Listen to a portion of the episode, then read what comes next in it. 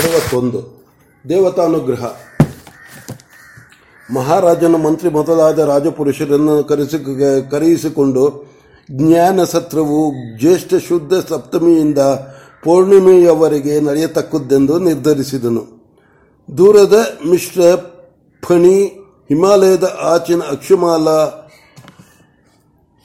China ದೇಶಗಳಿಂದ ದಕ್ಷಿಣ ದೇಶದ ಪ್ರಸಿದ್ಧ ಗುರುಕುಲ ಗುರು ಗುರುಕುಲಗಳಿಂದ ಬ್ರಹ್ಮಶ್ಯಾಮ ಮಲಯ ದೇಶಗಳಿಂದ ವಿದ್ವಾಂಸರು ಬರಬೇಕೆಂದು ಆತನ ಇಚ್ಛೆ. ನಮ್ಮ ಆಹ್ವಾನವು ಹೋಗಿ ತಲುಪುವುದಕ್ಕೆ ಒಂದು ತಿಂಗಳು, ಅಲ್ಲಿಂದ ನಮ್ಮ ರಾಯಸದವನು ಹಿಂದಿರುಗಿ ಬರಲು ಒಂದು ತಿಂಗಳು, ದೂರ ದೇಶದಿಂದ ವಿದ್ವಾಂಸರು ಬರುವುದಕ್ಕೆ ಒಂದೂವರೆ ತಿಂಗಳು, ಅಂತೂ ಹೇಗೋ ಹೇಗೋ ಮೂರು ತಿಂಗಳು ಆಗಬೇಕು. ಆದ್ದರಿಂದ ಜ್ಯೇಷ್ಠ ಶುದ್ಧವೇ ಸರಿ ಎಂದು ಎಲ್ಲರೂ ಸೇರಿ ರಾಧಾಂತ ಮಾಡಿದರು ಸಿದ್ಧಾಂತ ಮಾಡಿದರು. ಅಂದಿನ ವಿಶೇಷವೆಂದರೆ ರಾಜನ ಮಂತ್ರಾಲೋಚನ ಮಂಡಲದಲ್ಲಿ ರಾಜಪುರೋಹಿತ ಭಾರ್ಗವ ಇರಲಿಲ್ಲ.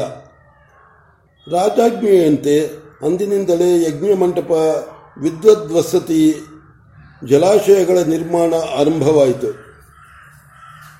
ಮರುದಿನ ಶುಭ ಮುಹೂರ್ತದಲ್ಲಿ ರಾಜ್ಯದ ಅಮೃತಹಸ್ತದಿಂದ ಜ್ಞಾನನಗರದ ಅಸ್ಥಿಭಾರ ಶಿಲೆಯ ಪ್ರತಿಷ್ಠೆಯಾಯಿತು. ನಗರೋದ್ಯಾನದಲ್ಲಿ ವಸತಿಗಳು, ಅಲ್ಲಲ್ಲಿ ಕೃತ್ರಿಮ ಜಲಾಶಯಗಳು, ಅದಕ್ಕೆ ದಕ್ಷಿಣವಾಗಿ ವಿಸ್ತಾರವಾಗಿರುವ ಬಯಲಿನಲ್ಲಿ ಯಜ್ಞ ಮಂಟಪಗಳು ಎಲ್ಲ ಏರ್ಪಟ್ಟಾದವು. ಯಜ್ಞ ಮಂಟಪವು ವಿದ್ವಾಂಸರು, ಮಹಾರಾಜರುಗಳು, ಪ್ರೇಕ್ಷಕರು ಮೊದಲಾದವರು ಕುಳಿತುಕೊಳ್ಳುವುದಕ್ಕೆ ಅನುಕೂಲವಾಗಿರುವಂತೆ ವಿಸ್ತಾರವಾಗಿ ರಚಿತವಾಗ ರಚಿತವಾಗಬೇಕೆಂದಾಯಿತು.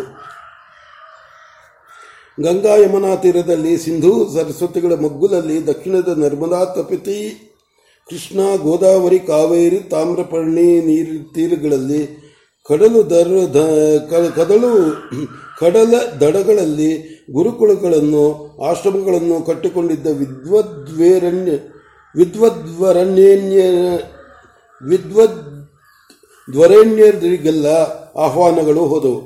ಹಾಗೆಯೇ ದೂರ ದೇಶದ ಅರಸುಗಳಿಗೆ ತಮ್ಮಲ್ಲಿರುವ ಮಹಾವಿದ್ವಾಂಸರನ್ನು ಕರೆದುಕೊಂಡು ಜ್ಞಾನ ಸತ್ರಕ್ಕೆ ಬರಬೇಕೆಂದು ಕರೆಯುವುದು ಕರೆಯುಹೋಯಿತು. ಹಾಗೆಯೇ ಹಿಮಾಚಲದಿಂದ ದಕ್ಷಿಣದಲ್ಲಿ ಸಮುದ್ರದವರೆಗೆ ಇರುವ ನಾನಾ ದೇಶಗಳ ಅಧಿಪತಿಗಳಿಗೆಲ್ಲ ವಿದ್ವಾಂಸರೊಡನೆ ಬರಬೇಕೆಂದು ಆಹ್ವಾನ ಪತ್ರಿಕೆ ಹೋಯಿತು. ಜ್ಞಾನನಗರದ ನಿರ್ಮಾಣವು ಭರದಿಂದ ಸಾಗುತ್ತಿದೆ. ಭಾವ ಬಾವಿಗಳು, ಕೂಪಗಳು, ಕಟ್ಟೆಗಳು, ಕೆರೆಗಳು ರೂಪುಗೊಳ್ಳುತ್ತಿವೆ. ಕೃತ್ರಿಮ ಗಿರಿಗಳು, ವನಗಳು, ಕಟ್ಟಿಗೆಗಳಿಂದ ಕೂಡಿದ ಮಹಾವೃಕ್ಷಗಳು, ಛಾಯಾ ಸಮೇತವಾಗಿರುವ ರಾಜವೀದಿಗಳು ಎಲ್ಲವೂ ಸೃಷ್ಟಿಯಾಗುತ್ತಲಿವೆ. ವಿಸ್ತಾರವಾಗಿ ಭವ್ಯವಾದ ಯಜ್ಞ ಯಜ್ಞ ಮಂಟಪವು ಮೇಲಕ್ಕೇಳುತ್ತಿದೆ. ನಗರದಲ್ಲಿ ವರ್ತಕರು ಬರುವ ಜನ ಸಮೂಹಕ್ಕೆಂದು ರಾ ಧಾನ್ಯಾದಿಗಳನ್ನು ರಾಜ ಸಹಾಯದಿಂದ ಶೇಖರಿಸುತ್ತಿದ್ದಾರೆ. ರಾಜಾಜ್ಞೆಯೆಂದು ರಾಜಧಾನಿಯೆಲ್ಲವೂ ಶೃಂಗಾರವಾಗುತ್ತಿದೆ.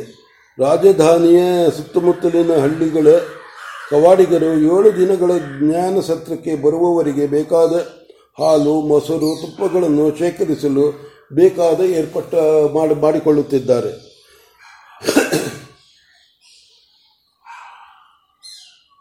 ಎಲ್ಲರೂ ಜಾಗೃತವಾಗಿ ನಗರ ನಿರ್ಮಾಣದ ಕಡೆಗೆ ಓಡುತ್ತಿದೆ ಎಲ್ಲವೂ ಜಾಗೃತವಾಗಿ ನಗರ ನಿರ್ಮಾಣದ ಕಡೆ ಹೋಗುತ್ತ ಓಡುತ್ತಿದೆ ರಾಜನು ದಿನವೂ ಕುದುರೆಯ ಮೇಲೆ ಕುಳಿತು ಮಿತ್ರ ಪರಿವಾರನಾಗಿ ಬಂದು ಎಲ್ಲವನ್ನು ವೀಕ್ಷಣೆ ಮಾಡಿಕೊಂಡು ಹೋಗುತ್ತಿದ್ದಾನೆ. ಒಂದು ದಿನ ರಾಜನಿಗೆ ಏನೋ ಒಂದು ಯೋಚನೆ ಆಯಿತು. ನಾನು ಎಷ್ಟರವನು? ಈ ಭಾರಿಯ ಕಾರ್ಯಕ್ಕೆ ಕೈ ಹಾಕಿ ನೆಗೆದ ನಗೆಪಾಡಾದರೆ ಗತಿಯೇನು? ಭರತ ಕಂಡ ರಾಜರುಗಳಿಗೆಲ್ಲ, ದೇಶದ ರಾಜರಿಗೆಲ್ಲ, ನಮ್ಮ ರಾಜ್ಯದ ಸುತ್ತಮುತ್ತಲಿನ ರಾಜ್ಯಗಳ ಮಹಾನದಿ ತೀರಗಳ ಗುರುಕುಲಾಧ್ಯಕ್ಷರಿಗೆಲ್ಲ ಆಹ್ವಾನವನ್ನು ಕಳಿ ಕಳಿಸಿರುವುದಾಗಿದೆಯಲ್ಲ, ಅವರೆಲ್ಲ ಬಂದು ಬಿಟ್ಟರೇನು ಗತಿ ಎಂದು ಕಳವಳವಾಯಿತು. ಒಂದು ಸಲ ಏತಕ್ಕೆ ಯೋಚನೆ, ನಮ್ಮ ನಗರದಲ್ಲಿ ಕುಬೇರನನ್ನು ಕೊಂಡುಕೊಳ್ಳಬಲ್ಲ ವರ್ತಕರಿದ್ದಾರೆ. ಅರಮನೆಯಲ್ಲಿರುವ ಧನವು ಸಾಲದೆ ಹೋದರೆ ಅದು ಅವರಿಂದ ತೆಗೆದುಕೊಂಡರಾಯಿತು ಎಂದು ಧೈರ್ಯ ಹೇಳಿಕೊಳ್ಳುವನು. ಇತ್ತ ಕಡೆಯಿಂದ ಓಡಿಸಿದರೆ ಮತ್ತೆ ಅತ್ತ ಕಡೆಯಿಂದ ಬರುವ ಬೇಸಿಗೆಯ ನೋಣ ನೊಣದಂತೆ ಯೋಚನೆಯು ಮರುಕ್ಷಣದಲ್ಲಿಯೇ ಬಂದು ಕವಿತುಕೊಳ್ಳುವುದು. ಬರುವ ವಿದ್ವಾಂಸರಿಗೆ ಅವರಿಗೆ ದಾರಿಯ ವೆಚ್ಚವಿಲ್ಲದೆ ಒಂದು ಸಾವಿರವಾದರೂ ಹೊನ್ನು ಕೊಡದಿದ್ದರೆ ಜ್ಞಾನ ಸತ್ರವು ಎಂತಹದು? ಬಂದ ವಿದ್ವಾಂಸರು ಒಬ್ಬೊಬ್ಬರೇ ಬರುವರೆ? ಅವರ ಪ್ರಧಾನ ಶಿಷ್ಯರೆಂದು ನಾಲ್ಕೈದು ಜನರನ್ನಾದರೂ ಕರೆದುಕೊಂಡು ಬರುತ್ತಾರೆ. ಅವರನ್ನೆಲ್ಲ ಅವರನ್ನೆಲ್ಲ ಬರಿಯ ಕೈಯಲ್ಲಿ ಕಳಿಸಲಾದೀತೆ? ಅವರಿಗೂ ಒಂದೊಂದು ನೂರಾದರೂ ಕೊಡಬೇಡವೆ? ಅವರೆಲ್ಲರೂ ಇಲ್ಲಿಯವರೆಗೂ ಅವರಿಗೆ ಭೋಜನಾದಿ ಉಪಚಾರಗಳು ಆಗಬೇಡವೆ? ಹೇಗೆ ಹೇಗೆ ನೋಡಿದರೂ ಒಂದು ಕೋಟಿ ಹೊನ್ನಾದರೂ ಆಗದೆ ಹೋದರೆ ಹೇಗೆ ಎಂದು ಮತ್ತೆ ಭೀತಿಯಾಯಿತು. ಅರಸನಿಗೆ ಅಂದಿನ ರಾತ್ರಿ ಊಟವೂ ರುಚಿಸಲಿಲ್ಲ. ಹಂಸತೂಲಿಕಾತ್ಪದಲ್ಲಿ ಹಂಸತೂಲಿಕಾತಲ್ಪದಲ್ಲಿ ಮೇ ಮೇಲೆ ಮಲಗಿದ್ದರೂ ಕಣ್ಣಿಗೆ ನಿದ್ದೆ ಬರಲಿಲ್ಲ. ತನ್ನ ರಾಜ್ಯದ ಉತ್ಪತ್ತಿ ಏನು? ಹಿಂದಿನವರು ಶೇಖರಿಸಿಟ್ಟಿರುವ ಹಣವೆಷ್ಟು? ತಾನು ಪ್ರಯತ್ನಪಟ್ಟರೆ ಇನ್ನೂ ಎಷ್ಟು ಸಂಪಾದಿಸಬಹುದು ಎಂದು ಎಲ್ಲವನ್ನೂ ಲೆಕ್ಕ ಹಾಕಿದನು. ಹೇಗೆ ಹೇಗೆ ಲೆಕ್ಕ ಮಾಡಿದರೂ ಐವತ್ತು ಲಕ್ಷಕ್ಕಿಂತ ಹೆಚ್ಚಾಗುವಂತಿರಲಿಲ್ಲ.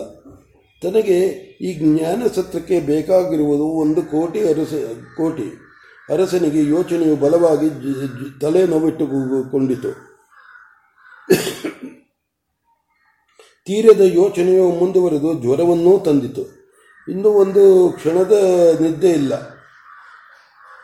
ಅರಮನೆಯ ಬಾಗಿಲು ಪ್ರಹರಿಯು ಕೂಗುವ ಕೂಗು ಕೇಳಿಸುವಷ್ಟು ನಿಶ್ಶಬ್ದವಾಗಿರುವ ಸಮಯದಲ್ಲಿ ತನ್ನ ನಿಶ್ವಾಸದ ದನಿಯು ಕಿವಿಗೆ ಗುಡುಗಿನಂತೆ ಕೇಳಿಸುವಂತಾಗಿ ಅರಸನು ಮಲಗಿಲ್ಲ ಮಲ ಮಲಗಿರಲಾರದೆ ಎದ್ದು ಕುಳಿತು ಬಿಟ್ಟನು. ಈಗ ಇನ್ನೊಂದು ಯೋಚನಾ ಲಹರಿಯು ಬಂತು. ಹೌದು, ಇಷ್ಟೆಲ್ಲ ನಾನು ಮಾಡಿ ಮಾಡುತ್ತಿರುವುದು ಏತಕ್ಕೋಸ್ಕರ? ಬ್ರಹ್ಮಿಷ್ಠನಾದ ಗುರುವನ್ನು ಸಂಪಾದಿಸುವುದಕ್ಕೆ. ಈವರೆಗೆ ನನಗೆ ಗೊತ್ತಿರುವವರಲ್ಲಿ ಭಗವಾನರು ಈ ಪಟ್ಟಕ್ಕೆ ಯೋಗ್ಯರು. ಆಯಿತು, ವಿದೇಶಗಳಲ್ಲಿ ವಿದ್ವಾಂಸರೇ ಇಲ್ಲವೇ? ಅವರು ಯಾರಾದರೂ ಈತನಿಗಿಂತ ಪ್ರಬಲವಾದರೆ ಏನು ಮಾಡಬೇಕು? ನಾನಾಗಿ ಈತನ ಅವಮಾನಕ್ಕೆ ಕಾರಣನಾಗುವೆನಲ್ಲ. ಹಾಗಾದರೆ ನಾನು ಇಷ್ಟು ಅಭಿಮಾನವಶನಾಗಿ ಮಾಡುತ್ತಿರುವುದೇನು? ಇರಲಾರದು, ಹಾಗೆನ್ನುವಂತಿಲ್ಲ. ಅಂದಿನ ದಿನ ಆತನು ಆಶ್ರಮಕ್ಕೆ ಹೋಗಿ ಸಂಹಿತಾ ಬ್ರಾಹ್ಮಣೋಪನಿಷತ್ತುಗಳನ್ನು ಕೇಳಿದಾಗ ಹುಟ್ಟಿ ದಿನೇ ದಿನಕ್ಕೂ ಪಲ್ಲವಿಸಿ ಬೆಳೆದ ಅಭಿಮಾನ ಮಹಾವೃಕ್ಷವು ಇಂದು ಹೃದಯದಲ್ಲಿ ತಾನೇ ತಾನಾಗಿದೆ. ನಾನು ಆ ಅಭಿಮಾನಕ್ಕೆ ವಶನಾಗಿ ಹೋಗಬಾರದಷ್ಟು, ತಿರುಗಲಾರದಷ್ಟು ದೂರ ಹೋಗಿಬಿಟ್ಟಿದ್ದೇನೆ. ಇಂದು ಹಿಂತಿರುಗಿ ಬರುವಂತಿಲ್ಲ. ಈಗ ನನ್ನ ಸರ್ವಸ್ವವನ್ನು ಜೊತೆಗೆ ಭವಿಷ್ಯತ್ತನ್ನು ಸೇರಿಸಿ ವಿತರಣೆ ಮಾಡಿ ಈ ಸತ್ವವನ್ನು ಸಾಧಿಸಬೇಕು ಈ ಸತ್ರವನ್ನು ಸಾಧಿಸಬೇಕು. ಸಾಧ್ಯವೇ? ಸಾಧ್ಯವೇ? ಅರಸನಿಗೆ ದಿಗಲಾಯಿತು, ಅವಿವೇಕವಾಯಿತಲ್ಲ. ಇದನ್ನು ತಿದ್ದುಕೊಳ್ಳುವುದಕ್ಕೂ ಆಗುವಂತಿಲ್ಲವಲ್ಲ ಎಂದು ಕಳವಳವು ತಾನೇ ತಾನಾಯಿತು. ಸಾವಿರಾರು ಅಲ್ಲ ಲಕ್ಷಾಂತರ ಸೈನ್ಯದ ಸಮುದ್ರವು ಎದುರಾದರೂ ಹೆದರದೆ ಉಬ್ಬುತ್ತಿದ್ದವನು ಇಂದು ಹೆದರು ಬಿಟ್ಟಿದ್ದಾನೆ. ಎಳೆಯ ಮಗುವಿಗೆ ಗುಮ್ಮನನ್ನು ತೋರಿಸಿದಂತಾಗಿ ವಿಕಿರಣವನಾಗುವಷ್ಟು ಹೆದರಿದ್ದಾನೆ. ಆ ಅರ್ಧರಾತ್ರಿಯೆಲ್ಲ ಮೈಯಲ್ಲಿ ಬೆವರಿಡುತ್ತ ಬೆವರಿಡುತ್ತದೆ ಅರಸನು ಮೈಯಲ್ಲಿ ಇತ್ತಲಿಂದ ಒರೆಸಿಕೊಳ್ಳುತ್ತಾನೆ. ಮತ್ತೆ ಆಲೋಚನೆಯು ಬಂತು ಎಂದರೆ ಮೈಯೆಲ್ಲ ಬೆವರು ಸ್ನಾನವಾಗುತ್ತದೆ. ಆ ಚಿಂತಾ ಭೀತಿಯಲ್ಲಿ, ಕಳವಳದ ಅಂಜಿಕೆಯಲ್ಲಿ ಅರಸನಿಗೆ ತಾನು ಎಲ್ಲಿರನು ಎಲ್ಲಿರುವೆನು ಎಂಬುದು ಅದು ಮರೆತು ಹೋಗುತ್ತದೆ. ಏನು ಮಾಡಬೇಕು ಎಂಬುದರ ಅರಿವು ಗೊತ್ತಾಗುವಂತಿಲ್ಲ. ತುಂಬಿದ ಕತ್ತಲೆಯಲ್ಲಿ ಇದ್ದ ಕಣ್ಣೂ ಹೋದಂತಾಗುತ್ತದೆ. ಕಿವಿಯಿಂದಲಾದರೂ ಏನಾದರೂ ಗುರುತು ಮಾಡಿಕೊಂಡು ಹೇಳಿ ಹೋಗೋಣ ಎಂದರೆ ಕಿವಿಯು ಮುಚ್ಚಿ ಹೋದರೆ ಆಗುವಂತಾಗಿದೆ. ಮೇಲಕ್ಕೆ ಏಳಲು ಉಸುರಿಲ್ಲ, ಮಲಗಿರಲು ಆಗುವುದಿಲ್ಲ. ಕಣ್ಣು ಬಿಡುವುದಕ್ಕೂ ಹೆದರಿಕೆಯಾಗುತ್ತಿದೆ. ಕೊನೆಗೆ ತಾನು ಯಾರು ಏನು ಎಂಬುದನ್ನು ಮರೆತು ಬಿಟ್ಟು ಏತಕ್ಕಾಗಿ ಅಂಜುತ್ತಿರುವುದು ಎಂಬುದೂ ಮರೆತು ಹೋಗಿ ಬರಿಯ ಅಂಜಿಕೆಯೊಂದು ಉಳಿದು ಮೈಯೆಲ್ಲ ಗಡಗಡ ನಡುಗುತ್ತದೆ. ಹಾಗೆ ಒಂದು ಗಳಿಗೆ ಆತನು ಒದ್ದಾಡುತ್ತಿರುವಾಗ ಆಯಾಸವು ಮಿತಿಮೀರಿ ಎಂಬಂತೆ ಜೀವನು ಸ್ವಸ್ಥಾನವನ್ನು ಬಿಟ್ಟು ಕಂಟಕ್ಕಿಳಿಯುತ್ತಾನೆ. ಛೇ, ಇಷ್ಟು ಹೆದರುವವನ ದೇಹದಲ್ಲಿ ನಾವಿರಬಾರದು ಎಂದು ಕಾರಣಗಳನ್ನೆಲ್ಲ ಬಿಟ್ಟು ಹೊರಟು ಹೋಗು ಹೋದವೆಂಬಂತೆ ಕರಣಗಳು ನಿಶ್ ನಿಶ್ಚೇಷ್ಟವಾಗುತ್ತದೆ. ದೇಹವು ಒದ್ದಾಟವನ್ನು ಬಿಟ್ಟು ಸುಮ್ಮನಾಗುತ್ತದೆ. ಜೀವನು ಕನಸು ಕಾಣುತ್ತಾನೆ. ಕನಸಿನಲ್ಲಿ ಕನಸಿನಲ್ಲಿ ಒಂದು ಭಾರಿಯ ತೋಪು, ಕತ್ತಲು ಅಲ್ಲಿ ಕೈಯಿಂದ ಬೊಳೆದೋ ತುಂಬಿಕೊಳ್ಳುವಷ್ಟು ದಟ್ಟವಾಗಿ ಮುಚ್ಚಿಕೊಂಡಿದೆ. ಎತ್ತ ತಿರುಗಿದರೂ ಒಂದು ಬಹಾ ಭಾರಿಯ ಮರ ಅಡ್ಡವಾಗಿದೆ. ಮರಗಳ ಸಂದಿನಲ್ಲಿ ತೋರಿಕೊಂಡು ಬರಲು ಕಣ್ಣಿದ್ದರೂ ಅದರ ಸಹಾಯವು ವಿಫಲವಾಗಿದೆ. ಏನೋ ಹೆದರಿಕೆಯಾಗುತ್ತಿದೆ. ಕತ್ತಲೆಯ ಪ್ರಾಣಿಗಳಿಗೆಲ್ಲ ಕತ್ತಲೆಯ ಪ್ರಾಣಿಗಳೆಲ್ಲ ದ್ವಿಪಾದ ಚತುಷ್ಟ ಚತುಷ್ಟದ ಚತುಷ್ಟದಾಗಳೆಲ್ಲ ಚತುಷ್ಟದಾಗಳೆಲ್ಲ ಅಲ್ಲಿ ಸೇರಿ ತನ್ನ ಮೇಲೆ ದಾಳಿ ಮಾಡಬೇಕೆಂದು ಮಸಲತ್ತು ಮಾಡುವಂತಿದೆ. ತಾನೊಬ್ಬ ಕೈಯಲ್ಲಿ ಒಂದು ಒಣಕಂಡು ತಾನೊಬ್ಬ ಕೈಯಲ್ಲಿ ಒಂದು ಒಣ ಕಡ್ಡಿಯೂ ಇಲ್ಲ. ಅವು ನೂರಾರು ಎನ್ನಿಸುತ್ತಿದೆ. ಏನು ಮಾಡಬೇಕು? ಆಗ ಯಾರೋ ಒಬ್ಬರು ಜನಕ ಎಂದು ಕೂಗಿಕೊಂಡು ಬರುತ್ತಾರೆ. ದಿಗಿಲೇಕೆ ಜನಕ? ಈ ಕತ್ತಲೆ, ಈ ಮರಗಳು, ಈ ಮೇಲೆ ಬೇರೆ ಬೀಳಲಿರುವ ಪ್ರಾಣಿಗಳು ಎಲ್ಲವೂ ನಿನ್ನ ಮನಸ್ಸೃಷ್ಟಿ. ನೀವೆಲ್ಲ ನಾನೇ ಅನ್ನೋ, ಅದಕ್ಕೆ ಅದೇ ಮದ್ದು. ನೀನು ಪ್ರತ್ಯೇಕನಲ್ಲ ಎನ್ನು, ಇದೆಲ್ಲವೂ ಸೇರಿ ಒಂದು, ಆ ಒಂದು ನೀನು ಎನ್ನು ಎನ್ನುತ್ತಾರೆ.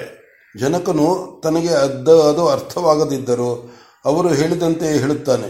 ದೇಹವೇ ತಾನೆಂಬ ಭಾವ ಕಳಚಿಬಿದ್ದಂತಾಗುತ್ತದೆ. ಚೇತನನಾದ ತಾನು ಎಲ್ಲೆಲ್ಲಿಯೂ ಇರುವ ಸರ್ವವ್ಯಾಪ್ತಿ ಎಂಬ ಅನುಭವವು ಮೂಡುತ್ತದೆ. ಆಗ ಯಾರನ್ನು ಕಂಡು ಹೆದರಬೇಕೋ ಅವುಗಳಲ್ಲಿ ಇರುವವನು, ಅವು ಆಗಿರುವವನು ತಾನೇ ಎಂದು ಗೋಚರವಾಗುತ್ತದೆ. ಮೇಲಿನ ಆಕಾಶದಲ್ಲಿ ಸುತ್ತಮುತ್ತಲಿನಲ್ಲಿ ಇದ್ದ ಜಚೇತನ ಎಲ್ಲವೂ ಪ್ರಸನ್ನವಾಗುತ್ತವೆ. ತಾನೇ ತಾನಾಗಿದ್ದ ಕಳವಳ, ಅಂಜಿಕೆ, ದಿಗಿಲು ಮಾಯವಾಗುತ್ತದೆ. ಯಾರೋ ಅಭಯಂ ವೈ ಪ್ರಾಪ್ತೋಸಿ ಜನಕ ಎಂದು ತಲೆಯ ಮೇಲೆ ಕೈ ಇಡುತ್ತಾರೆ. ತಾನು ಸಂತೋಷದಿಂದ ಅವರಿಗೆ ಪಾದಾಭಿವಂದನ ಮಾಡುತ್ತಾನೆ. ಎದ್ದು ನೋಡಿದರೆ ಅವರು ತನಗೆ ಚಿರುಪರಿಚಿತರು ಎನ್ನಿಸುತ್ತಿದೆ. ಆದರೂ ಪರಿಚಯವು ನೆನಪಾಗಲಲ್ಲದು. ಹಾಗೆಯೇ ಕಣ್ಣಿಟ್ಟು ನೋಡಿ ತಾವು ಭಗವಾನರಲ್ಲವೇ ಎನ್ನುತ್ತಾನೆ. ಬಂದವರು ನಗುತ್ತಾರೆ. ನಗುವಿನ ಕೇಕೆಯು ಅಡಗುತ್ತಿದ್ದ ಹಾಗೆಯೇ ಆ ದೃಶ್ಯವೆಲ್ಲ ಬದಲಾಗುತ್ತದೆ. ಸುವರ್ಣಮಯವ ಕಾಂತಿ ಇರುವ ಯಾವುದೋ ದಿವ್ಯಲೋಕ. ಅಲ್ಲಿ ಒಂದು ಬೆಟ್ಟದಂತಹ ಮನೆ. ಅದರ ಮುಂದೆ ತಾನು ಸರ್ವಾಭರಣ ಭೂಷಿತನಾಗಿ ದಿವ್ಯ ವಸ್ತ್ರಾಲಂಕೃತವಾಗಿ ನಿಂತುಕೊಂಡಿದ್ದಾನೆ. ತನ್ನ ಕತ್ತಿಲಿನಲ್ಲಿರುವ ಹಾರದ ಕುಸುಮಗಳು ಆಗ ತಾನೇ ಅರಳುತ್ತಾ ಸುತ್ತಮುತ್ತ ಹರಡಿರುವ ಗಂಧಕ್ಕೆ ಗಂಧಾನುಲೇಪ ಮಾಡುವಂತಿದೆ. ಬಾಗಿಲಲ್ಲಿದ್ದವರು ಬಂದು ಕೈ ಮುಗಿದು ದಯಮಾಡಿಸಬೇಕು, ತಮಗಾಗಿ ದೇವಗುರುಗಳು ಕಾದಿದ್ದಾರೆ ಎಂದು ಒಳಕ್ಕೆ ಕರೆದುಕೊಂಡು ಹೋಗುತ್ತಾರೆ. ಒಳಗೆ ಒಂದು ತೊಟ್ಟಿಯನ್ನು ಕಳೆದು ಎರಡನೇ ತೊಟ್ಟಿಗೆ ಹೋದರೆ ಅಲ್ಲಿ ಗೋಡೆಗೆ ಸೇರಿರುವಂತೆ ಒಂದು ಚಿನ್ನದ ಮಂಟಪ. ಅತ್ತಲೂ ಇತ್ತಲೂ ಚಿನ್ನದ ಕೊಂಬುಗಳಲ್ಲಿ ತುಪ್ಪದ ದೀಪಗಳು ಉರಿಯುತ್ತಿವೆ. ಆ ಮಂಟಪದಲ್ಲಿ ಒಂದು ರತ್ನಪೀಠದ ಮೇಲೆ ಒಬ್ಬರು ವಿರಾಜಿಸುತ್ತಿದ್ದಾರೆ. ಕರೆದುಕೊಂಡು ಬಂದವನು ಬಾಗಿಲಲ್ಲಿ ನಿಂತು ಜನಕನನ್ನು, ಅದು ಅವರೇ ದೇವಗುರುಗಳು, ದಯಮಾಡಿಸಿ ಎಂದು ಕೈಯಿಂದ ಬಾಯಿ ಮುಚ್ಚಿಕೊಂಡು ಹೇಳಿ ತಾನು ಹಿಂತಿರುಗುತ್ತಾನೆ. ಜನಕ ಜನಕನು ಭಯ ಭಯಭಕ್ತಿಗಳಿಂದ ಆ ಪುರುಷ ವಿಗ್ರಹದ ಬಳಿಗೆ ಹೋಗಿ ನಮಸ್ಕಾರ ಮಾಡಿ ಪ್ರಸಾದಾಕ್ಷಾಂಶ ಪ್ರಸಾದಾಕಾಂಕ್ಷಿಯಂತೆ ಕೈ ಮುಗಿದುಕೊಂಡು ನಿಂತಿದ್ದಾನೆ. ದೇವಗುರುವು ತರುಣನಂತೆ ಕಾಣುವ ವೃದ್ಧನೆಂದು ತೋರುತ್ತದೆ. ಆತನು ನಕ್ಕರೆ ದಿಕ್ಕು ವಿದುಕು ದಿಕ್ಕು ವಿದುಕುಗಳೆಲ್ಲ ಬೆಳಗುವಂತಿದೆ. ನೋಡಿದರೆ ಆತನು ಸುತ್ತಮುತ್ತಲೂ ಬೇರೆ ಎನ್ನುವಂತಿಲ್ಲ. ಆತನು ಮಾತನಾಡಿಸುತ್ತಾನೆ. ಜನಕ, ಭೀತಿಯೆಲ್ಲ ನಿವಾರಣೆಯಾಯಿತೋ? ಆ ಪ್ರಶ್ನದೊಡನೆ ಜಾಗೃತಿನಲ್ಲಿ ತನ್ನನ್ನು ಆವರಿಸಿದ್ದ ಭೀತಿಯು ಮರುಕಳಿಸಿದಂತ ಮರುಕಳಿಸಿದಂತಾಗುತ್ತದೆ. ಮುಖವು ವಿವರ್ಣವಾಗುತ್ತದೆ. ದೇಹವು ಸುಡುವಂತಾಗುತ್ತದೆ. ಮೈಯಲ್ಲಿ ಬೆವರು ಕಾಣಿಸುತ್ತದೆ. ದೇವ, ಕಾಯಬೇಕು, ಈ ಭೀತಿ ಎಳೆಯುವಂತೆ ಅನುಗ್ರಹಿಸಬೇಕು ಎಂದು ಅರಸು ಮತ್ತೆ ನಮಸ್ಕಾರ ಮಾಡುತ್ತಾನೆ. ದೇವಗುರುವು ನಕ್ಕು ಹೇಳುತ್ತಾನೆ, ಭೀತಿಯು ಹೋಯಿತು, ಅದರ ಸ್ಮರಣವು ನಿನಗೆ ಇನ್ನೂ ಬಿಟ್ಟಿಲ್ಲ. ಕೇಳು, ನೀನು ಮಾಡಲು ಹೊರಟಿರುವ ಕಾರ್ಯವು ದೇವತೆಗಳದು. ಆದ್ದರಿಂದ ಇದರ ವ್ಯಯವನ್ನೆಲ್ಲ ದೇವತೆಗಳೇ ವಹಿಸುವರು. ನಿಮ್ಮ ಅರಮನೆಯ ದಕ್ಷಿಣದಲ್ಲಿ ಬಾಳೆಯ ತೋಟವಿದೆಯಲ್ಲ, ಅಲ್ಲಿ ಆ ಹಲಸಿನ ಮಗ್ಗುಲಲ್ಲಿ ಒಂದು ನಡುವಿನೆದ್ದು ಅಗಸು, ನಡುವು ನಡುವು ನುದ್ದ ಅಗಸು, ಅಲ್ಲಿ ನಾಲ್ಕು ಕೊಪ್ಪರಿಗೆ ಹೊನ್ನು ಸಿಕ್ಕುವುದು, ಅದನ್ನೆಲ್ಲ ತೆಗೆದುಕೊಂಡು ವಿನಿಯೋಗಿಸು. ಅದು ಸಾಲದೆ ಬರ ಬರುವಂತೆ ವೆಚ್ಚ ಮಾಡು ಅದು ಸಾಲದೇ ಬರುವಂತೆ ವೆಚ್ಚ ಮಾಡು. ನಿನ್ನ ಎರಡನೆಯ ಭೀತಿಗೂ ನಾವು ಭೀತಿಯೂ ಕಾರಣವಿಲ್ಲ. ಸರ್ವಜ್ಞನು ಸೋಲುವುದು ಉಂಟೆ. ಇನ್ನು ಮುಂದೆ ನಿನ್ನ ಹಿಂದೆ ನಾವಿದ್ದೇವೆ ಎಂಬ ನಂಬಿಕೆಯನ್ನು ಇಟ್ಟುಕೊಂಡು ಧೈರ್ಯವಾಗಿ ವರ್ತಿಸು. ಎಲ್ಲವೂ ಜಯಿಸುವುದು ಎಂದು ಆಶೀರ್ವಾದ ಆಶೀರ್ವಾದ ಮಾಡಿ ಕೈ ಎತ್ತಿದನು. ಅರಸನು ಹಗುರವಾದ ಮನಸ್ಸಿನಿಂದ ದೇವಗುರುವಿಗೆ ನಮಸ್ಕಾರ ಮಾಡಿದನು. ಅರಸನಿಗೆ ಎಚ್ಚರವಾಯಿತು. ಮಗವಡಿಯಾಗಿ ಹಾಸಿಗೆಯ ಮೇಲೆ ಮಲಗಿದ್ದವನು ಮೇಲಕ್ಕೆದ್ದನು. ಹಿಂದಿನ ರಾತ್ರಿಯ ಕೆಟ್ಟ ಗುರುತುಗಳೊಂದೂ ಇಲ್ಲ. ದೇಹವು ಲಘುವಾಗಿದೆ, ಚಿತ್ತಾದಿಗಳೆಲ್ಲವೂ ಪ್ರಸನ್ನವಾಗಿವೆ. ಸಣ್ಣಗೆ ಬೀಸುವ ತಂಗಾಳಿಯು ಬೆಳಗಾಗುತ್ತಿರುವುದನ್ನು ಸೂಚಿಸುತ್ತಿದೆ. ತೆಗೆಯುತ್ತಿರುವ ಕಾವಳವು ಅದು ನಿಜವೆಂದು ಸಾಕ್ಷಿ ಕೊಡುತ್ತಿದೆ. ಅಲ್ಲೊಂದು ಇಲ್ಲೊಂದು ಕುಗ್ಗುತ್ತಿರುವ ಹಕ್ಕಿಗಳು ಹೌದು ಹೌದು ಎನ್ನುವಂತಿದೆ. ಅರಸು ಹಿಂದಿನ ರಾತ್ರಿ ನಡೆದದ್ದೆಲ್ಲವನ್ನು ನೆನಪು ಮಾಡಿಕೊಂಡನು. ಆಶ್ಚರ್ಯವಾಯಿತು. ಅದೇ ಆದಷ್ಟು ಕೊಂಚವೂ ಮರ್ತಿಲ್ಲ ಆದಷ್ಟು ಕೊಂಚವೂ ಮರ್ತಿಲ್ಲ. ಹಾಗೆಯೇ ಕನಸೂ ನೆನಪಾಯಿತು, ಅದು ಒಂದಿಷ್ಟು ಮರೆತಿಲ್ಲ. ಮೊದಲಿನಿಂದ ಕೊನೆಯವರೆಗೆ ವಿವರಗಳೆಲ್ಲ ನೆನಪಿದೆ. ಅರಸನಿಗೆ ಕನಸು ತನ್ನ ಕಳವಳದಿಂದ ಕಾಣಿಸಿದುದು ಎನ್ನಿಸಲಿಲ್ಲ. ಭಗವಾನರು ಬಂದಿದ್ದರು, ಎಲ್ಲವೂ ನೀನೇ ಎಂದರು. ಅಭಯಂ ವೈ ಪ್ರಾಪ್ತೋಸಿ ಜನಕ ಎಂದರು. ಆಮೇಲೆ ದೇವಗುರು ದೇವಗುರುಗಳ ದರ್ಶನವಾಗಿ ಅವರು ನಿಧಿಯ ವಿಚಾರ ಹೇಳಿದರು. ಇನ್ನು ಮುಂದೆ ನಿನ್ನ ಹಿಂದೆ ನಾವಿದ್ದೇವೆಂಬ ನಂಬಿಕೆಯಿಂದ ವರ್ತಿಸು, ಎಲ್ಲವೂ ಗೆಲ್ಲುವುದು ಎಂದರು.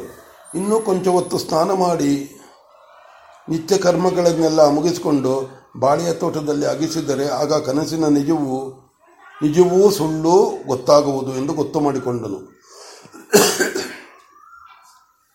ಅಷ್ಟರಲ್ಲಿ ಪ್ರಾತಃ ಕಾಲದ ಮಂಗಳವಾದ್ಯವು ಅದರ ಹಿಂದೆ ವಂದಿ ಮಾದಿಗರ ವಂದಿ ಮಾಗದರ ಸ್ತುತಿಯು ಕೇಳಿಬಂತು. ಆ ಸುಶ್ರಾವವಾದ ವಾದ್ಯಗೀತಗಳು ಭವಿಷ್ಯತ್ತಿನ ದೂರ ದೂತರೆಂಬಂತಿದ್ದು ಆತನನ್ನು ಉತ್ತೇಜನಗೊಳಿಸಿದವು. ಮಂತ್ರಿ ಭಂಡಾರಿಗಳಿಗೆ ಆದಷ್ಟು ಬೇಗ ಬರುವಂತೆ ನಿರೂಪವನ್ನು ಕಳಿಸು ಮಂತ್ರಿ ಭಂಡಾರಿಗಳಿಗೆ ಆದಷ್ಟು ಬೇಗ ಬರುವಂತೆ ನಿರೂಪವನ್ನು ಕಳಿಸು. ಅಗೆಯುವುದಕ್ಕೆ ನಾಲ್ಕು ಜನ ಆಳುಗಳು ಸಿದ್ಧವಾಗಿರಲಿ ಎಂದು ಹೇಳಿ ಅವರ ಅರಸು ಸ್ನಾನಕ್ಕೆ ಹೋದನು. ಅರಸನು ಎಲ್ಲವನ್ನೂ ಮುಗಿಸಿಕೊಂಡು ಬರುವ ವೇಳೆಗೆ ಮಂತ್ರಿ ಮಂತ್ರಿ ಭಂಡಾರಿಗಳು ಬಂದು ಕಾಣಿಸಿಕೊಂಡರು. ರಾಜನು ಅವರ ಮರ್ಯಾದೆಯನ್ನು ಸ್ವೀಕರಿಸಿ ತನಗೆ ಅಂದಿನ ಬೆಳಗ್ಗೆಯಿಂದ ಕನಸಿನಲ್ಲಿ ಎಷ್ಟು ಹೇಳಬಹುದು ಅಷ್ಟು ಹೇಳಿ ಅವರನ್ನು ಕರೆದುಕೊಂಡು ಬಾಳೆಯ ತೋಟಕ್ಕೆ ಬಂದನು. ಆಳುಗಳು ಹಿಂದೆಯೇ ಬಂದರು. ಬಾಳೆಯ ತೋಟದಲ್ಲಿರುವ ಹಲಸಿನ ಮರದ ಮಗ್ಗುಲಲ್ಲಿ ಅಗೆಯುವುದಕ್ಕೆ ಅವಕಾಶವಿರುವುದು ಪೂರ್ವ ದಿಕ್ಕಿನಲ್ಲಿ ಮಾತ್ರ. ಅಲ್ಲಿಯೇ ಅರಸನು ಅಗೆಸಿದನು. ನಡುವಿನುದ್ದ ಅಗೆಯುತ್ತಿದ್ದ ಹಾಗೆಯೇ ಹಾರೆಯು ಯಾವುದೋ ಲೋಹ ಪಾತ್ರೆಯನ್ನು ಸಂಧಿಸಿತು. ಖಣಿಲ್ಲೆಂದು ಸದ್ದಾಯಿತು. ಎಲ್ಲರ ಕುತೂಹಲವೂ ಇಮ್ಮಡಿಸಿತು. ಇನ್ನಷ್ಟು ಅಗೆಯುವುದರೊಳಗಾಗಿ ಒಂದು ಕೊಪ್ಪರಿಗೆಯೂ ಸಿಕ್ಕಿತು. ಅದನ್ನು ಬಿಡಿಸಿದರು. ದಪ್ಪಪುಷ್ಟವಾದ ನಾಲ್ಕು ನಾಲ್ವರು ಎತ್ತು ಎತ್ತ ಎತ್ತುವುದಕ್ಕಾಗದಷ್ಟು ಭಾರವಾದ ಕೊಪ್ಪರಿಗೆ ಅದರ ಬಾಯನ್ನು ಕಲ್ಲಿನಿಂದ ಮುಚ್ಚಿದ್ದಾರೆ. ಎರಡು ಕಡೆಯಿಂದ ಬಳೆಗಳಿವೆ. ಕೊಪ್ಪರಿಗೆ ಹಿತ್ತಾಳೆಯದು, ಆದರೂ ಕೊಂಚವೂ ಬಣ್ಣವೂ ಸುಳಿದ ಮಸಳು ಬಣ್ಣ ಮಸೂಳಿಲ್ಲ ಮಸೂಳಿಸಿಲ್ಲ. ಮಂತ್ರಿ ಭಂಡಾರಿಗಳು ಸೇರಿ ಕೊಪ್ಪರಿಗೆಯನ್ನು ಮೇಲಕ್ಕೆತ್ತಿದರು. ಮೇಲಕ್ಕೆ ಬರುತ್ತಿದ್ದ ಹಾಗೆಯೇ ಅರಸನು ಅದನ್ನು ಎಳೆದುಕೊಂಡನು. ತೆಗೆದು ನೋಡಿದರೆ ಅದರಲ್ಲಿ ಮೂರು ಬೆರಳು ಅಗಲದ ಹೊನ್ನಿನ ನಾಣ್ಯಗಳು, ಒಂದು ಕಡೆ ಛತ್ರವಿರುವ ಸಿಂಹಾಸನದ ಮೇಲೆ ಆಶೀರ್ವಾದ ಮಾಡುತ್ತಿರುವ ಮುದ್ರೆಯಲ್ಲಿರುವ ರಾಜನೊಬ್ಬನು, ಇನ್ನೊಂದು ಕಡೆ ಯಾವುದೋ ಅಜ್ಞಾತ ಲಿಪಿಯಲ್ಲಿರುವ ಏನೋ ಒಂದು ಶ್ಲೋಕ, ನಡುವೆ ಒಂದು ಮರ, ಅದರ ಬುಡದಲ್ಲಿ ಒಂದು ಹಸು, ಅದರ ಕೆಳಗೆ ಇನ್ನೊಂದು ಕೊಪ್ಪರಿಗೆ. ಅದನ್ನು ಬಿಡಿಸಿದರೆ ಅದರ ಕೆಳಗೆ ಇನ್ನೊಂದು ಕೊಪ್ಪರಿಗೆ. ಅದನ್ನು ಬಿಡಿಸಿ ನೋಡಿದರೆ ಅದರ ಕೆಳಗೆ ಇನ್ನೂ ಒಂದು ಕೊಪ್ಪರಿಗೆ. ಮಂತ್ರಿ ಭಂಡಾರಿಗಳು ತೋಟದ ಹಾಳುಗಳನ್ನು ಕರೆದು ಅವರ ಸಹಾಯದಿಂದ ಆ ಕೊಪ್ಪರಿಗೆಗಳನ್ನು ತೆಗೆದು ಎಲ್ಲವನ್ನೂ ಅವರಮನೆಯೊಳಕ್ಕೆ ಸಾಗಿಸಿದರು. ಭಂಡಾರಿಯು ಇತರರ ಸಹಾಯದಿಂದ ಒಂದು ಕೊಪ್ಪರಿಗೆಲೆದ ಹಣವನ್ನು ಲೆಕ್ಕ ಮಾಡಿದನು. ಒಂದೊಂದು ಕೊಪ್ಪರಿಗೆಯಲ್ಲಿ ಒಂದೊಂದು ಲಕ್ಷದಂತೆ ಒಟ್ಟು ನಾಲ್ಕು ಲಕ್ಷ ನಾಣ್ಯಗಳಿದ್ದವು. ಭಂಡಾರಿಯು ಇವು ಒಂದೊಂದಕ್ಕೆ ನಮ್ಮ ನಾಣ್ಯ ಇಪ್ಪತ್ತೈದು, ಅದರಂತೆ ಇದರ ಬೆಲೆಯು ಒಂದು ಕೋಟಿ ಎಂದನು. ಅರಸನಿಗೆ ಹಿಂದಿನ ದಿನ ತಾನು ಬೇಕೆಂದದ್ದು ಒಂದು ಕೋಟಿ ಎಂದು ನೆನಪಾಯಿತು. ಇದನ್ನೆಲ್ಲ ಜ್ಞಾನ ಸತ್ಯಕ್ಕೆ ಮೀಸಲಾಗಿಸಿರಿ ಎಂದನು. ಭಂಡಾರಿಯು ಅಪ್ಪಣೆಯಾದರೆ ಇವೆಂದನ್ನೆಲ್ಲ ಕಲಿ ಕರಗಿಸಿ ನಮ್ಮ ನಾಣ್ಯಗಳನ್ನಾಗಿ ಅಚ್ಚು ಹೊಯ್ಯಿಸುವೆನು ಎಂದನು. ಅರಸನು ಹತ್ತು ಸಾವಿರ ನಾಣ್ಯ ಎತ್ತಿಡಿ, ಮಿಕ್ಕವನ್ನು ನಮ್ಮ ನಾಣ್ಯ ಮಾಡಿ ಎಂದನು. ಆ ದಿನ ಸಂಜೆಯೊಳಗಾಗಿ ರಾಜಧಾನಿಯ ತುಂಬ ಸುದ್ದಿ ಹೊರಡಿತು. ಎಲ್ಲಿ ನೋಡಿದರೂ ಜನಗಳು ಗುಂಪು ಕಟ್ಟಿಕೊಂಡು ಅದೇ ಸುದ್ದಿಯನ್ನು ಸಣ್ಣ ದನಿಯಿಂದ ಚರ್ಚಿಸುತ್ತಾ ಹೌದೇ ಎನ್ನುವುದು. ಬೀದಿಯ ಜನರ ಬಾಯಲ್ಲಿದ್ದ ಬಿದ್ದ ಬಾಯಲ್ಲಿ ಬಿದ್ದ ಸುದ್ದಿಯು ಕ್ರಮೇಣ ಮನೆಗಳಿಗೂ ವ್ಯಾಪಿಸಿತು. ಗೃಹಿಣಿಯರು ಮಾಡುತ್ತಿದ್ದ ಕೆಲಸವನ್ನು ಬಿಟ್ಟು ಮಗ್ಗುಲ ಮನೆಗೆ ಹೋಗಿ ಏನಿದೆ ಅದು ನಿಜವೇನೋ ಅನ್ನುವರು.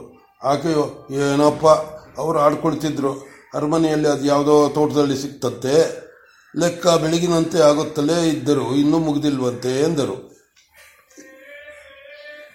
ಇನ್ನೊಂದು ಕಡೆ ಒಬ್ಬನು ಕೇಳಿದನು, ನೀವು ಸಾವಿರ ಹೇಳಿ, ನಿಕ್ಷೇಪ ಸಿಕ್ಕಬೇಕಾದರೆ ದೇವಾಂಶ ಇರಬೇಕು. ನಮ್ಮ ಮಹಾರಾಜರು ದೇವತೆಗಳಲ್ಲಿ ಬಹಳ ಭಕ್ತಿಯುಳ್ಳವರು, ಸಾಲದೆ ದೇವತಾ ಸಂಭೂತರು, ದೇವಾಂಶ ಸಂಭೂತರು. ಇಲ್ಲದಿದ್ದರೆ ಇಷ್ಟು ಹಣ ಸಿಕ್ಕುವುದೆಂದರೇನು? ಅದು ಯಾರು ಇಟ್ಟಿದ್ದರಂತೆ, ಅದೇನಾದರೂ ಕೇಳಿದಿರೋ? ಇನ್ನೊಂದು ವಿಶೇಷ ಗೊತ್ತೇನು, ಸಿಕ್ಕಿರುವುದೆಲ್ಲ ನಾಣ್ಯ, ಒಂದೊಂದು ನಾಣ್ಯವೂ ಅಂಗೈ ಅಗಲ. ಆ ನಾಣ್ಯ ಕೆಡಿಸಿ ಈಗಿನ ನಾಣ್ಯ ಮಾಡಿದರೆ ಒಂದೊಂದಕ್ಕೆ ನೂರು ಆಗುವುದಂತೆ. ಇದೆಲ್ಲ ಆಯ್ತಲ್ಲ, ಮಹಾರಾಜರು ಅದಷ್ಟನ್ನು ಜ್ಞಾನಸತ್ರಕ್ಕೆ ಎಂದು ಮೀಸಲು ಕಟ್ಟಿದ್ದಾರಂತೆ. ಅದೆಲ್ಲವೇನ್ರಿ ಹೆಚ್ಚು? ಅದೇನು ಹೆಚ್ಚು ಬಿಡಿರಿ, ನಿಮಗೆ ಮನುಷ್ಯ ಸ್ವಭಾವ ತಿಳಿಯೋದು ಅಷ್ಟೇ. ಈಗ ಜ್ಞಾನಸತ್ರ ಮಾಡಬೇಕು ಎಂದು ಹೊರಟಿದ್ದಾರೆ. ಸಮಯಕ್ಕೆ ಸರಿಯಾಗಿ ಒಂದು ನಿಕ್ಷೇಪ ಸಿಕ್ಕಿದೆ, ಅದನ್ನು ಬಿದ್ದು ಹೋದ ಕಾಸು ಸತ್ತು ಹೋದ ಗುರುಗಳಿಗೆ ಎಂದು ಆ ಸತ್ತಕ್ಕೆ ಮೀಸಲು ಮಾಡಿದ್ದಾರೆ. ಏನು ಮಹಾ, ಅದು ನಿಜ ಅನ್ನಿ. ಇಲ್ಲದಿದ್ದರೆ ಆ ಕೋಟ್ಯಾಂತರ ಹೊನ್ನು ಎಲ್ಲಿಂದ ತರಬೇಕಾಗಿತ್ತು? ಮೂರ್ಗೊಂದು ಮೂರು ನಾಲ್ಕು ತಲೆಯಿಂದ ಅರಮನೆಯಲ್ಲಿ ಸೇರಿಸಿಟ್ಟಿದ್ದ ಹಣ ಹಣವನ್ನೆಲ್ಲ ಬಿಚ್ಚಬೇಕಾಗಿತ್ತು. ನಿಜವಾಗಿಯೂ ಅರಮನೆಯಲ್ಲಿ ಎಷ್ಟು ಶೇಖರವಾಗಿರಬಹುದು ರೀ? ಎಷ್ಟೇನೋ ಒಂದು ಕೋಟಿ ಇದ್ದರೆ ಹೆಚ್ಚು. ನಮ್ಮ ವಿದೇಹ ರಾಜರು ಇತರರಂತಲ್ಲ ಇತರರಂತಲ್ಲ ಇತರರಂತಹವರಲ್ಲ. ಇವರು ಮಾಡುವ ಹಾಗೆ ಜ್ಞಾನಸತ್ರಗಳು ಹಿಂದೆ ನಡೆದಿರಬಹುದು. ಆದರೆ ವಿದ್ವತ್ ಸಭೆಗಳು ವರ್ಷ ವರ್ಷವೂ ನಡೆದು ವಿದ್ವಾಂಸರಿಗೆ ಬೇಕಾದದ್ದು ಕೊಡುತ್ತಿದ್ದರು. ಇವರು ಇತರ ರಾಜರಂತೆ ಭದ್ರಮುಷ್ಟಿಗಳಾಗಿದ್ದರೆ ಎಷ್ಟೋ ಕೂಡಿಡಬ ಕೂಡಿಡಬಹುದಾಗಿತ್ತು. ಆ ವೇಳೆಗೆ ಇನ್ನೊಬ್ಬನು ಬಂದು ಗುಂಪನ್ನು ಸೇರಿದನು. ಇನ್ನೊಂದು ವಿಷಯ ಗೊತ್ತೇನೋ, ಆ ನಾಣ್ಯದ ಮೇಲೆ ಏನೋ ಬರೆದಿದ್ದಾರಂತೆ, ಅದನ್ನು ಓದಲು ನಮ್ಮ ಈ ನಗರದಲ್ಲಿ ಯಾರೂ ಸಿಕ್ಕಲಿಲ್ಲವಂತೆ. ಅದು ಮಧ್ಯಾಹ್ನದ ಸುದ್ದಿ. ಸಂಜೆಯ ಸುದ್ದಿ ಬಂದಿರೇನೋ, ಆ ಮುದಿಶಿಲ್ಪಿ ಓದಿದನಂತೆ, ಅವನಿಗೆ ನೂರು ಹೊನ್ನು ಕೊಟ್ಟರಂತೆ. ಏನಂತೂ ಬರೆದಿದೆಯಂತೆ? ಅದೇನೋ ದೇವರಾಜ ಮನು ಇವರ ಹೆಸರು ಹೇಳಿ ಇದು ಜ್ಞಾನಸತ್ರಕ್ಕೆ ಎಂದು ಬರೆದಿದೆಯಂತೆ. ಆ ಹಾಗೆನ್ನಿ, ಇಲ್ಲದಿದ್ದರೆ ಆ ಹಣವನ್ನೆಲ್ಲ ಈ ಜ್ಞಾನಸತ್ರಕ್ಕೆ ಮೀಸಲು ಮಾಡೋಣ ಎಂದರೆ ಬಿಟ್ಟಿಯೇ. ಹೀಗೆ ಹರಟೆಗಳು ರಾತ್ರಿ ಒಂದು ಜಾವದವರೆಗೂ ಜಾಮದವರೆಗೂ ನಡೆದವು. ಜನಕ್ಕೆ ಹರಟೆ ಎಂದರೆ ಅದೇನು ಹುಚ್ಚು, ಅದರಲ್ಲಿಯೂ ಹೊನ್ನು ಹೆಣ್ಣು ಎಂದರೆ ಬಾಯೆಲ್ಲ ಕಿವಿಯಾಗುತ್ತದೆ. ಮಿಥಿಲೆಯಲ್ಲೂ ಹಾಗೆಯೇ ಆಗಿತ್ತು.